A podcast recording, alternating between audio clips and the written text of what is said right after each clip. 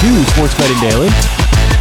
How we doing on a Wednesday? Thanks for joining us. Today is the 25th, May 25th. How we doing out there? How's your week so far? On today's show, we're going to talk about money management, bankroll management, and betting strategies. It's going to be a, a decent length show, and we're going to go into some different things, some different topics, and it's kind of an all-encompassing show for how to change your approach or how to refine your approach to start making a little bit more here or there. We talk about this all the time.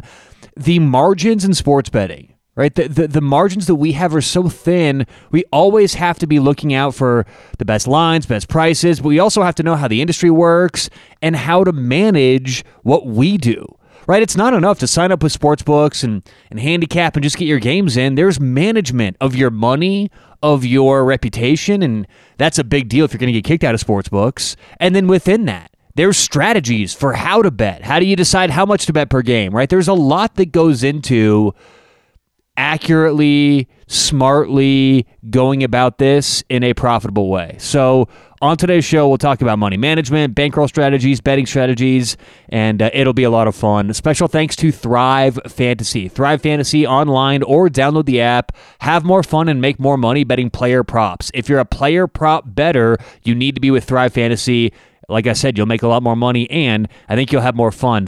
Part of what they do is daily fantasy style games with player props as your lineup. Check them out online, thrivefantasy.com, or download the app. The important thing, though, is put in promo code SBD for a sports betting daily SBD when you're signing up. That gets you a 100% deposit bonus up to 100 bucks. Thrive Fantasy, promo code SBD. All right, so as I said, today's show all about money management and bankroll management. Now, managing a bankroll, it's it's very very difficult. Anyone who's bet with more than 5 outs or so, you understand this.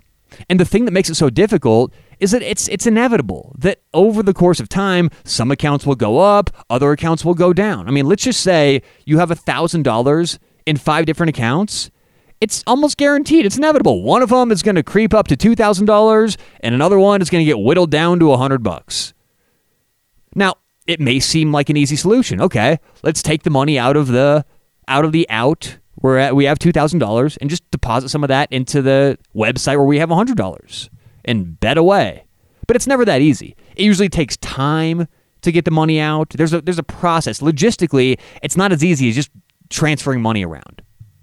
Okay, well, that's fine. I'll just deposit again into my account with $100. Well, that's again not ideal either because now you're throwing off your total bankroll. I call that betting inflation. And yeah, that that's a sharp angle term here. That's coined right here on the show.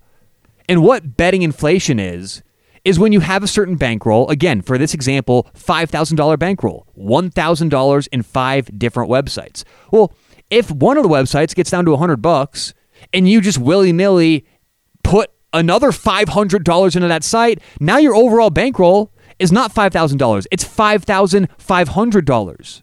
So you don't want to be doing that. You don't want to be changing your overall bankroll and injecting inflation into your outs. You're artificially injecting money into your account, and in turn, that changes the overall bankroll, which inevitably is going to change your bet sizes. So dealing with the ebbs and flows is very, very difficult. You can't just deposit when you want to, and it's a lot harder than just taking money out of a a, a winning account and putting it in an account you're losing in. The other obvious setback is that when your money is in these books, well, that's the only thing you can spend that money on. Bets from that specific sports book. It doesn't give you a lot of options to do things with your money. So, look, to solve this, you've got to look ahead. You've got to see where your action is, see where your action is going, and take a lot of that money out preemptively. If you're up 2000 or if you're up a couple thousand dollars in one account, if you started with a grand, you're up to 2 grand, maybe 2500, take that money out proactively. Don't wait until you need that money. Take it out beforehand. Keep it on the side, and then you can inject it into one of your um, one of your other outs without adjusting the inflation. So I think that you should always be proactively taking money out of the winning accounts.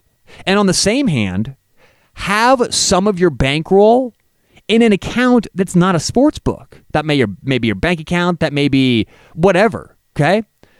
Have it in an account that's not a sports book. So, if something happens to where one of your accounts gets whittled down to 100 bucks, now you can inject money in there. So the idea would be instead of starting with $1,000 in five different accounts, start with 900 in five different accounts and just have 500 bucks on the side. Or excuse me, uh, uh, yeah, yeah, 500 bucks on the side, $100 from each account.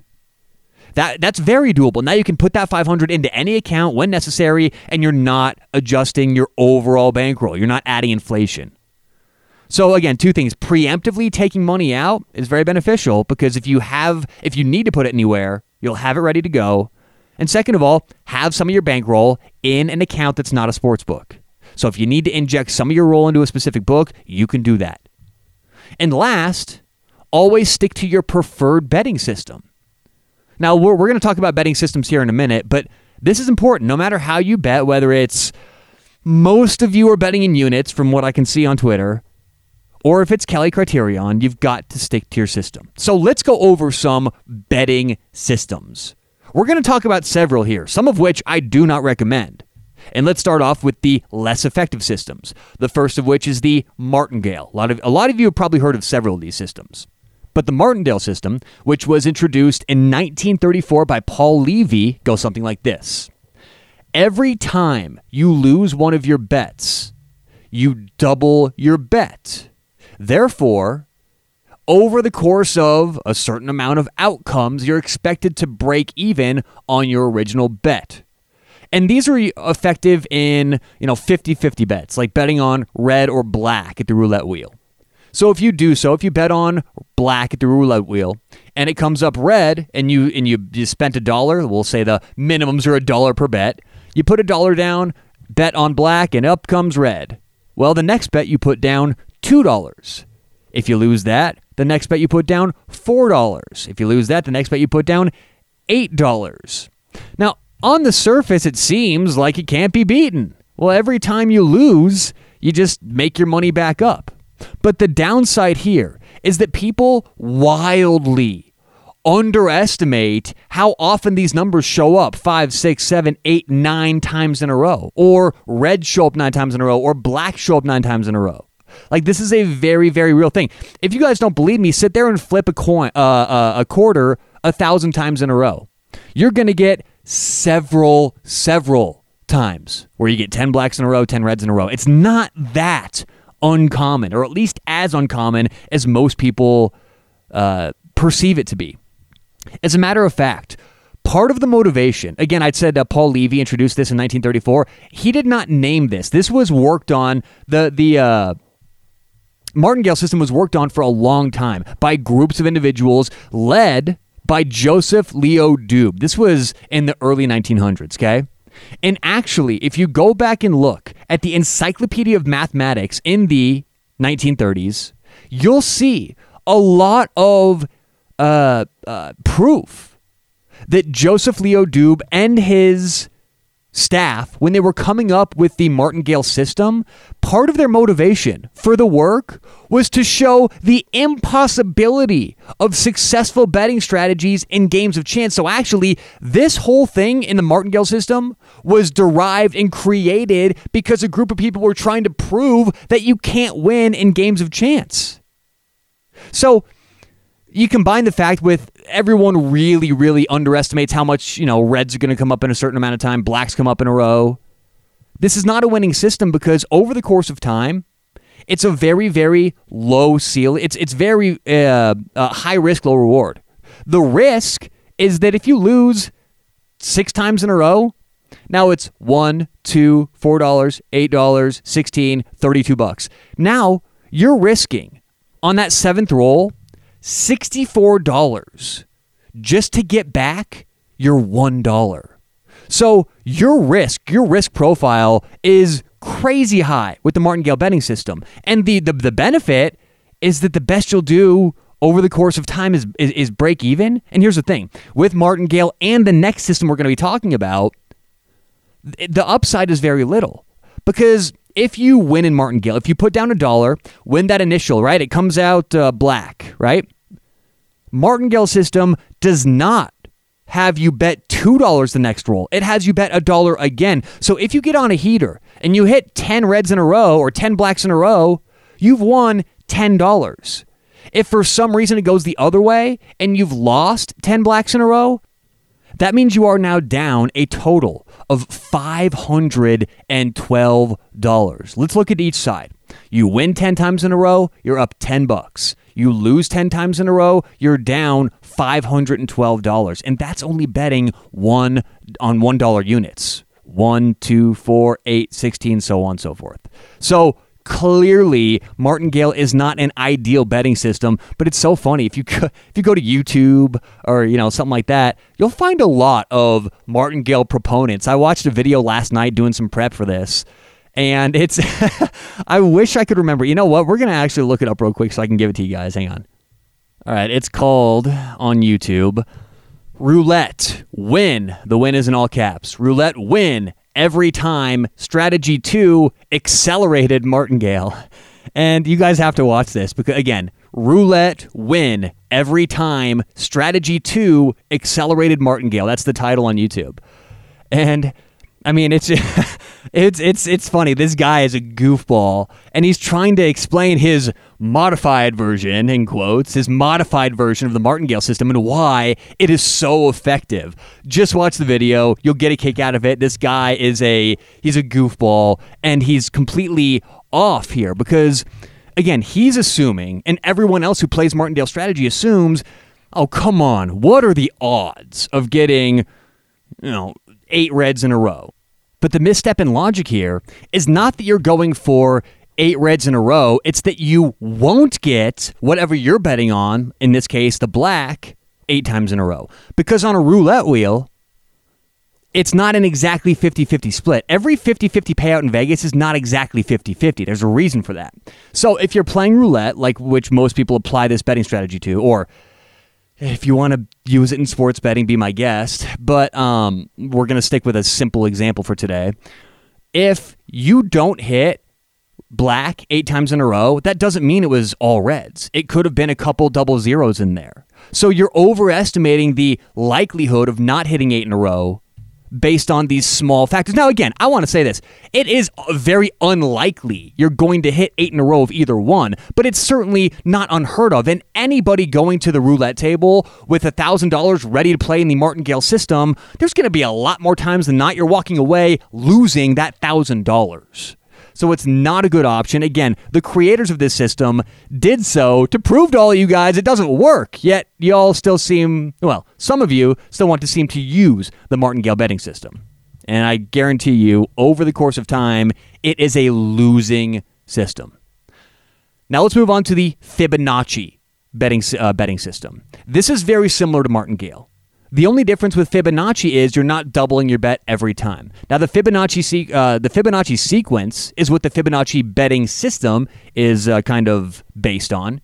It was created in uh, the, the the early 1200s by Leonardo Fibonacci. He was born in 1170. This dude was a genius, uh, and he contributed a lot to the world of math, but the main thing he contributed was the Fibonacci sequence, and it goes something like this. If you add the sum of two numbers to the previous number, you'll get the next number in the sequence. So uh, 1, 1, 2, 3, 5, 8, 13. This is the Fibonacci sequence. Why?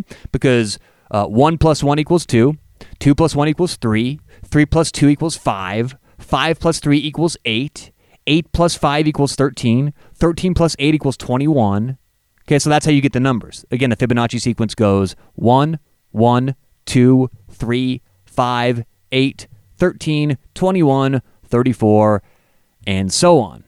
Now, it's a similar strategy to martingale, but the only difference here is you're getting diminishing returns when you get your money back. If you make it to roll seven or eight and you keep losing, you're not going to make back all of your money like you would in martingale. You're only going to make back a portion of it. For example, if you get to roll number one, two, three, four, five, six, seven, eight, nine, ten, if you've lost nine in a row and you're on roll 10, Using the Fibonacci sequence, you would be at a $55 bet.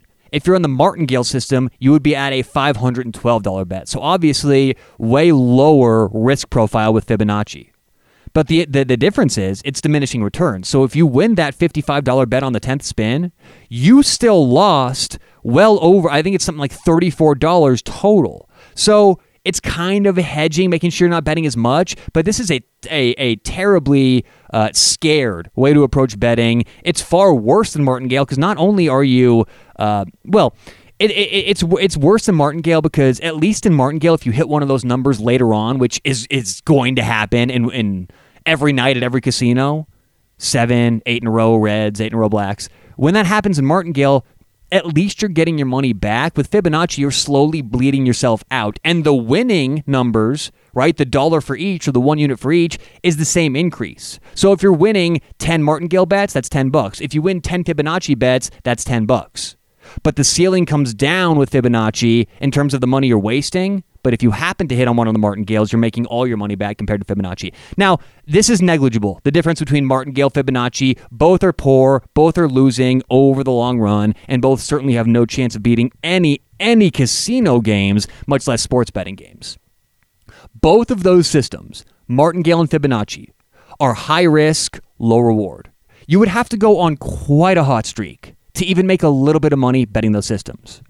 Because again, you don't double your bet if you win. You keep betting in single units. So if you win a dollar, you don't bet two the next time, you bet one. It's a very low ceiling.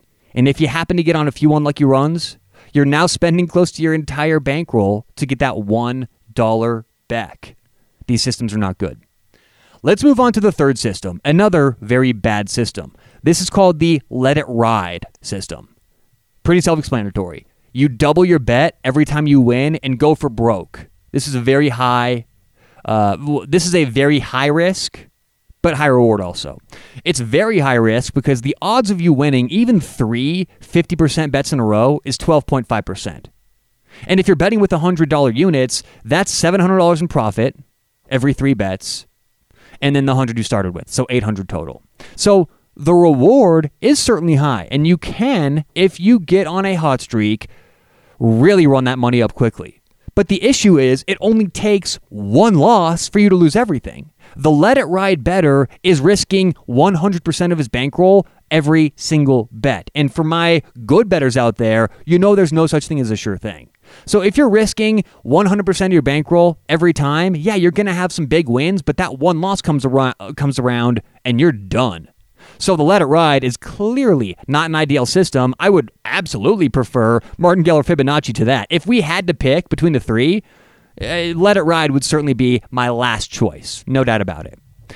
Now we're getting to the two profitable systems fixed unit betting and Kelly criterion. Let's start with fixed unit betting. The fixed unit betting system is probably, well, probably, it is for sure the most common public betting system out there. If you guys spend any time on Twitter, this is what 99% of Twitter touts use one units, uh, five unit play, so on and so forth. Now, the fixed unit betting system is still profitable. It actually is. If you go back to our podcast, or excuse me, if you go to our Twitter, at Sharp Angle Pod, we posted a picture, a graph of the average expected outcomes from all of these different systems, except for Let It Ride because it's ridiculous. But we put we posted a graph of the outcomes of all these different systems on our uh, Twitter. Go check it out at Sharp Angle Pod. The post was about a week and a half ago.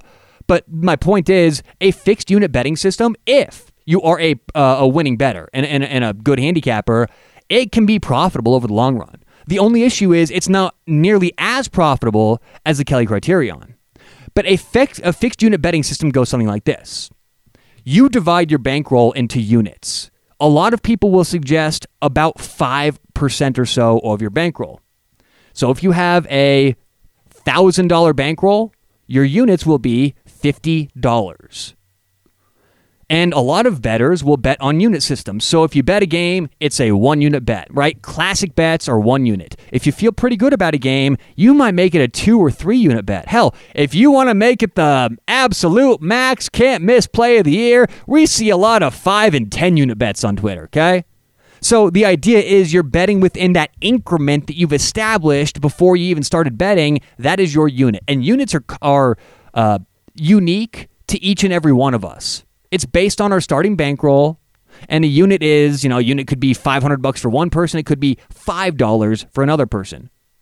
But the idea is you bet in your units. So if you bet a 2 unit game and your units are 5 bucks, it's a $10 bet. If you bet a two unit game and your units are 500 bucks, it's a $1,000 bet. The fixed unit betting system is a winning one as long as you stick to fixed units. What I was just explaining when you start betting three units, five units, 10 units is this is betters trying to integrate ideas of Kelly criterion in a, in a fixed unit system, but it just doesn't work. And here's why.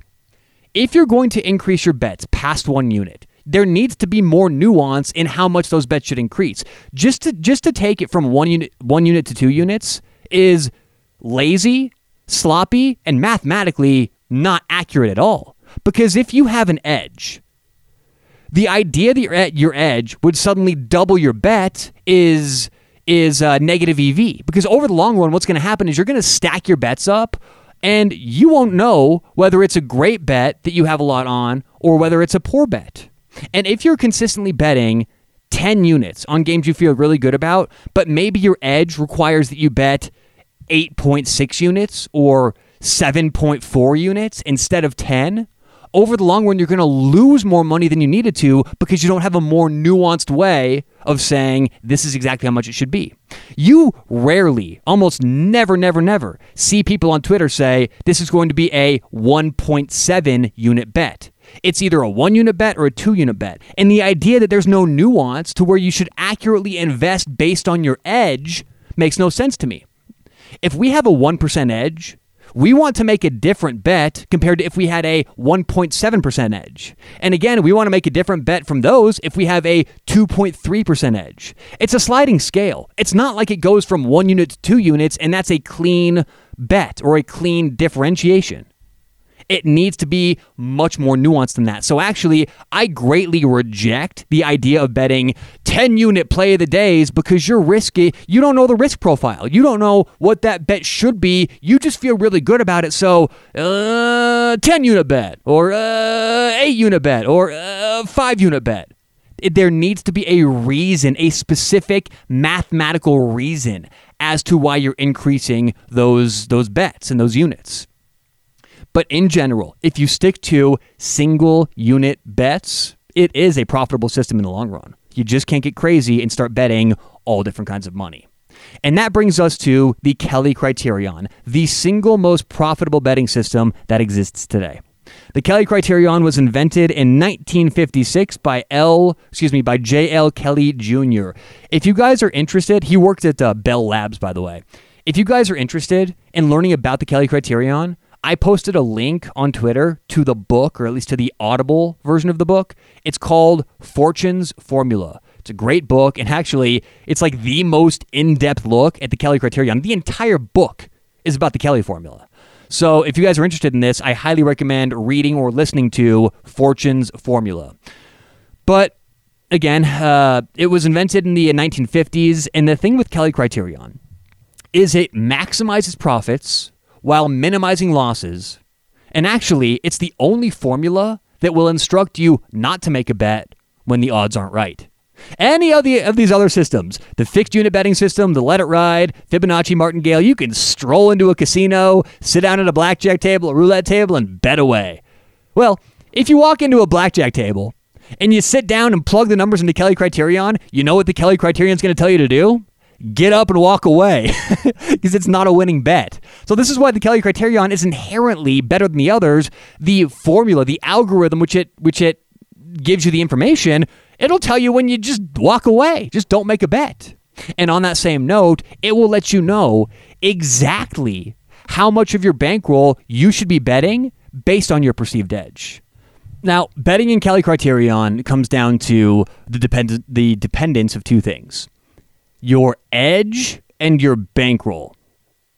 Now, this is where it gets kind of tricky because everything, this is why Kelly Criterion is really only for uh, advanced betters to, to extremely advanced betters because everything in Kelly boils down to the accuracy of your edge.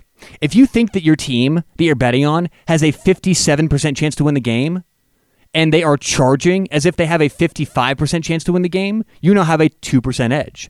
The difference in a 2% edge, 57%, and a 3% edge, 58%, is quite substantial. I mean, In some bankrolls, let's say you have a $10,000 bankroll, that difference in 1% could mean hundreds of dollars difference in your bet. So you have to have a very, very accurate way of producing the edge and, and, the outcome of the game. If you don't and you're just guessing, don't use Kelly Criterion because you're going to waste your money. But if you have a good way of determining edge, and exactly how much edge you have over any given bet, there's no better system than Kelly Criterion.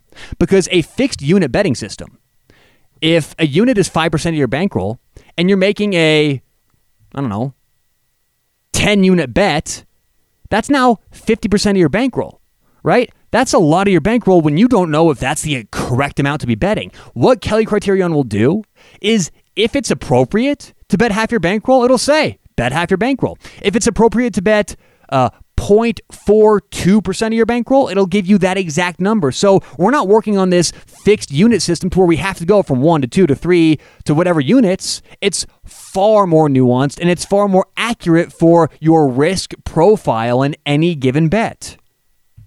So as long as you can accurately estimate within a couple percentage uh, decimal points your edge, and you know what your total bankroll is, you can get a Kelly Criterion number easy. And this is not a tough formula. Matter of fact, go online. There are several public ways to use Kelly Criterion.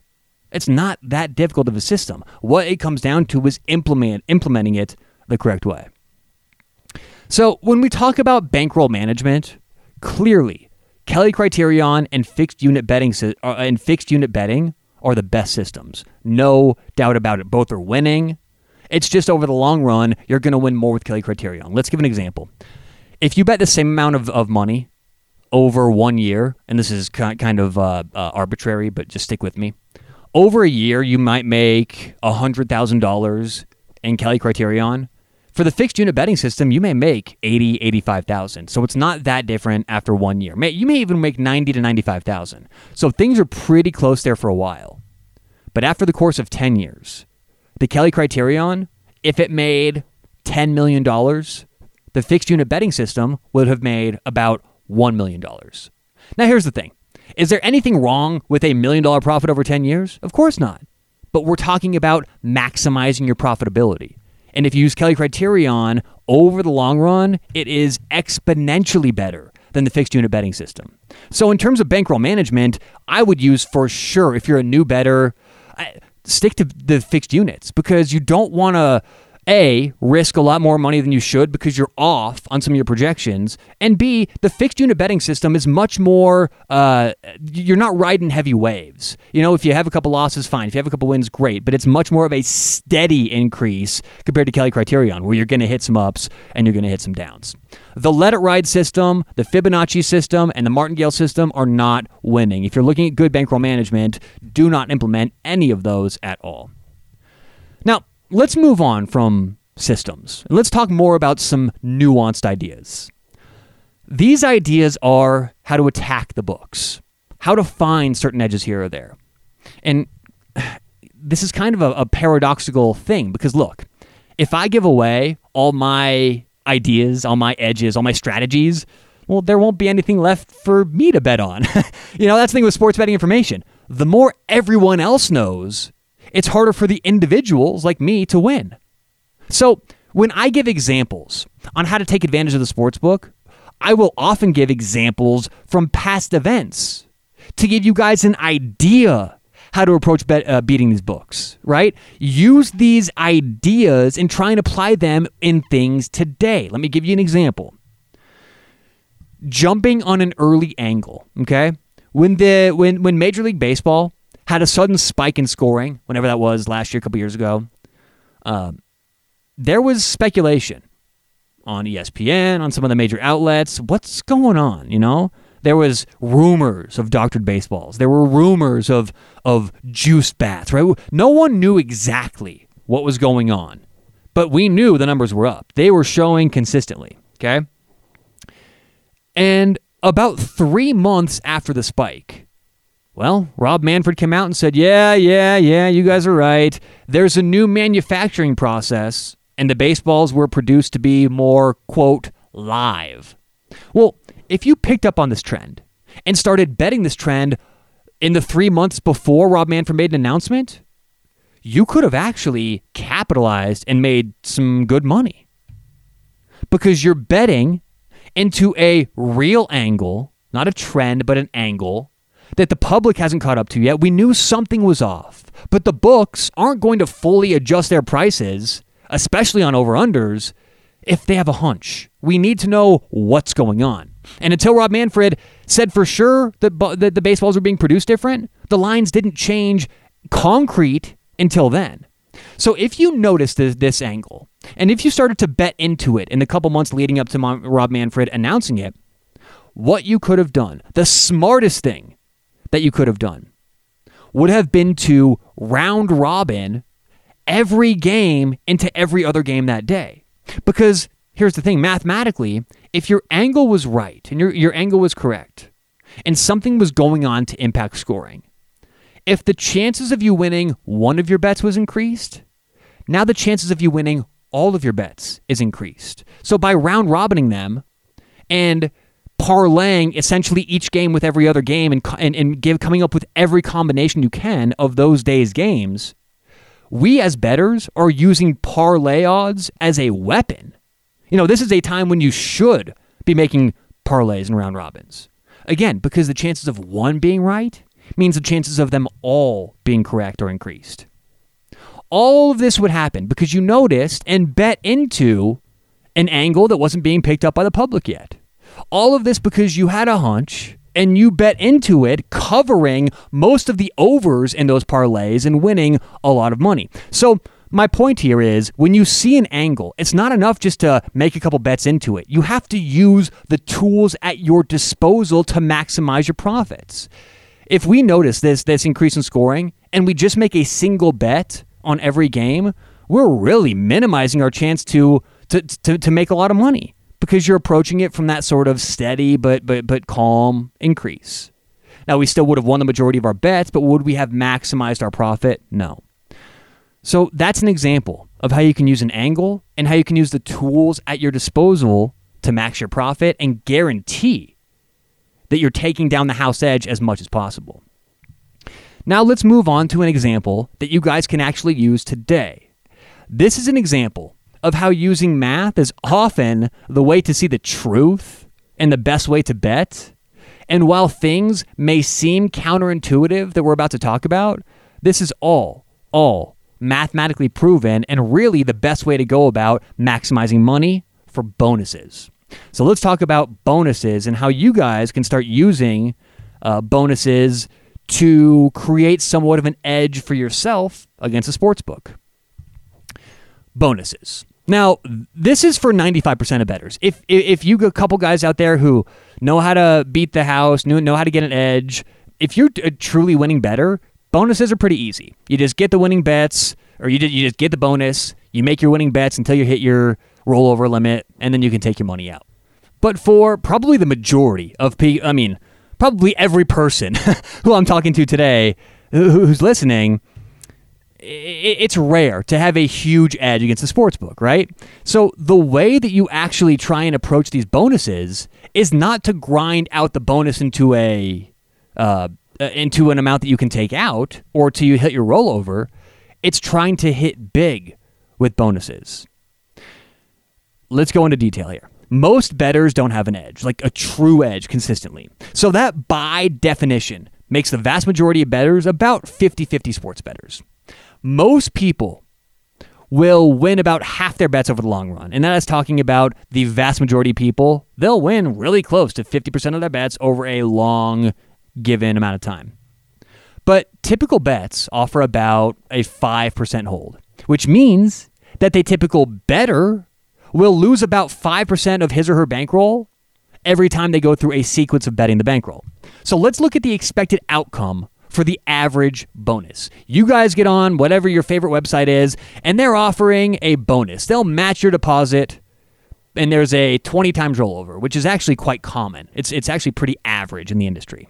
So you put in 500, you get 500 back, and now you have a thousand in your account.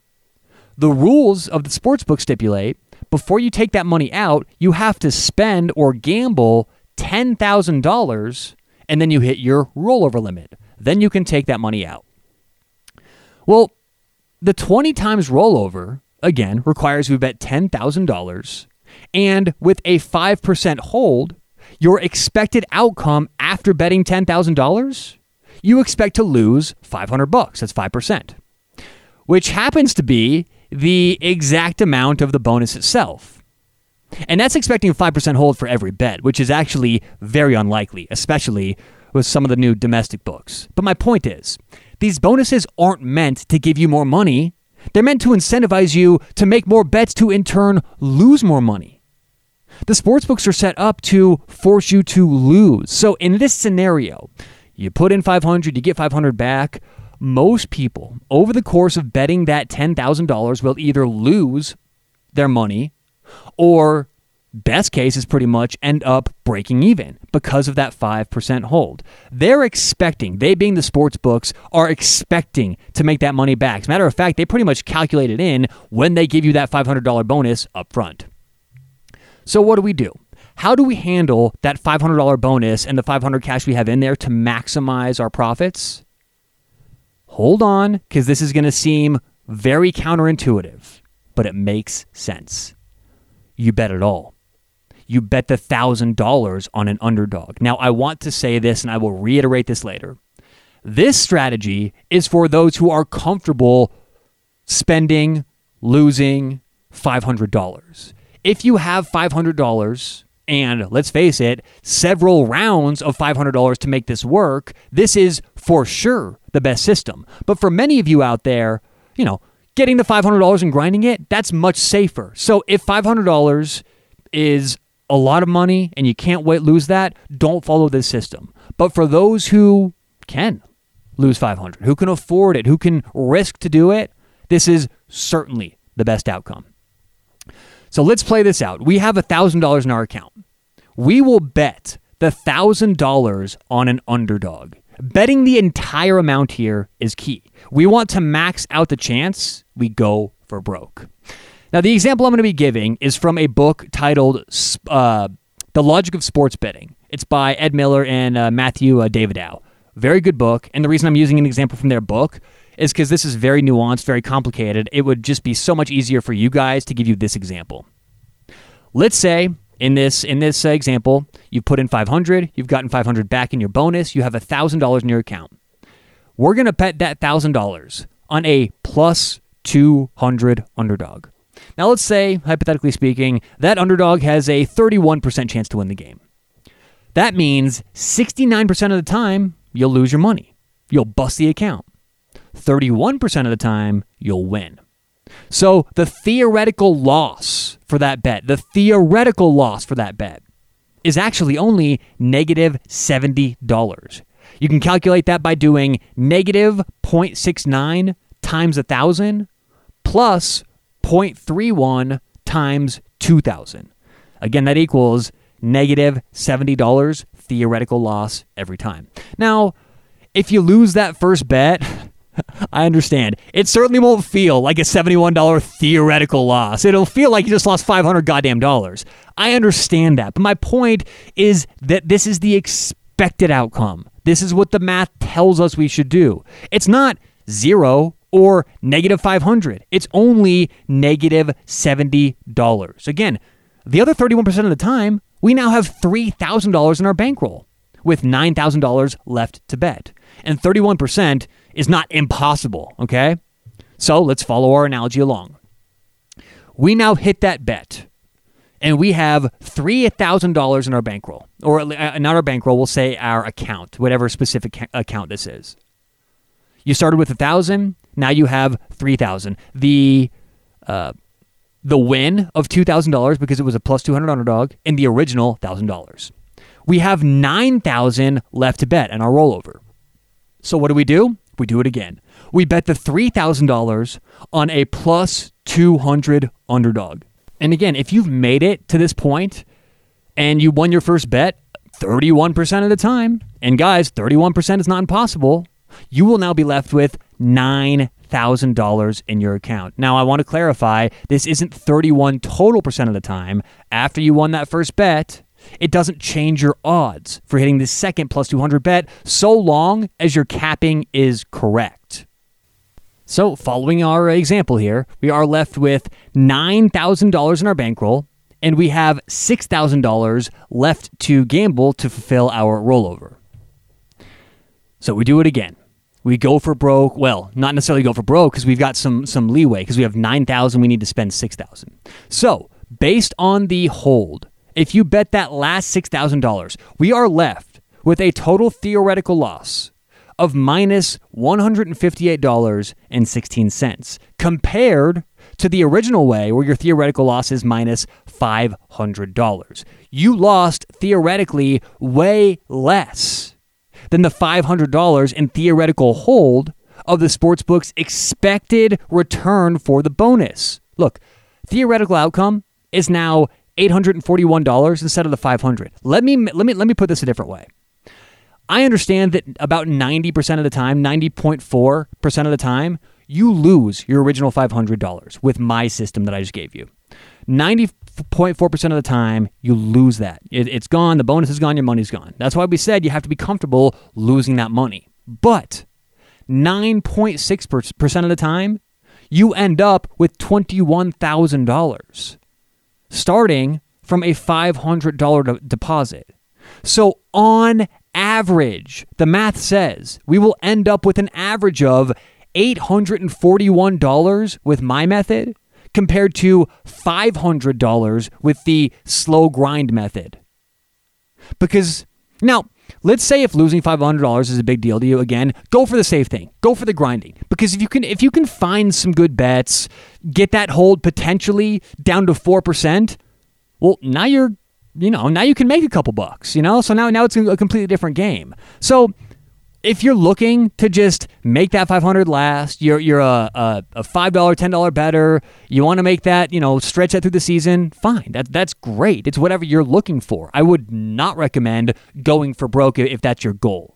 But if you can afford it, if you're willing to lose that 500 and want to implement this idea, the second way I explained, although it may sound insane, is certainly the best EV route to go. More often, the more often you go for broke, the less often you have to give the sports book their expected losses back. It's really effective for bettors to do this. Again, 90.4% of the time doing this, you'll lose the original 500, but 9.6% of the time, you'll end up with 21 grand, an average of ending up with $841. The other way, you put in 500, you get 500 back, and you grind that $10,000 out, losing the 5% hold, you're going to end up with $500 the other way compared to 841 on average my way. So the average is up there. You can see that clearly this is the best system. I mean, clearly if you have the money, this is the best way to approach it because over the long run, your your chances of making that money in 10% is not impossible. Guys, 9.6% is not an impossible thing. And it's just look, overall, this is just a way to show all of you out there that there are different ways to approach this. You know, the the the whole idea of picking games and going 55% over the long run it's just it's so hard to do. It's so hard to beat the book just picking games. And I know if you spend any time on Twitter, you may think otherwise because all these guys going 80%, but I promise you, it's not enough just to do what they're doing. If you're going to truly make money betting sports, you have to approach things from a very very different point of view. You have to get creative. You have to get nuanced. You can't just bet 1 to 5 units every game and make money you've got to have different ways to attack sports books. So, to kind of wrap everything up, managing a bankroll is not easy. Anyone who's got multiple outs understands this. And if you're going to appropriately handle your money in all your books, do a couple things. Proactively take money out of the winning uh, out of the winning books and have a portion of your money that's determined to be in your bankroll not in a sportsbook account so you can quickly and easily get it into sportsbook accounts once you've learned how to manipulate and kind of work your money on different levels and on different outs, find a good system that works for you. The fixed unit betting system, the Kelly criterion, whatever it is, find one that you are comfortable with. Then find angles to bet into and do so creatively, like we talked about the baseball idea, right? Round robin in games, if you sense there's something going on with the scoring and the outcome of one game would mean all of your games are more likely to hit, it's getting creative. It's it's doing something within the rules that a sports book would never really uh, uh, think that you would do or assume you would do, but we are using it because it's tool at our disposal and we can maximize our profits by betting into certain angles that way. And last, the bonuses, you know, that's just an example. The, the the angles thing with baseball, an example. The bonuses, just an example. But my point to everyone out there is if you start looking at this from a different lens, a different angle, you can start doing things that'll maximize your profits and start making more money and in turn increase your edge. Right? When I talk about doing this crazy system where you go for broke with the bonus, the reason we got there was because I didn't want to just get the money and, and let it ride. I wanted to see is there a way we can do to the sports books what they're trying to do to us? And the answer is yes. Because with that system I gave you guys, by going for broke, we actually take away the expected losses that the house gets from us. So it's not just enough to make games and, and to make a couple picks and to let those go. You've got to always be tuned into the books, tuned into the moving lines, tuned into your bank account, and more importantly, tuned into the rules, knowing how to exploit sports books and how to make the most money possible for yourself. Thanks so much for listening today. Have a nice week. Good luck, whatever you've got going on today. We'll talk to you tomorrow on Sports Betting Daily.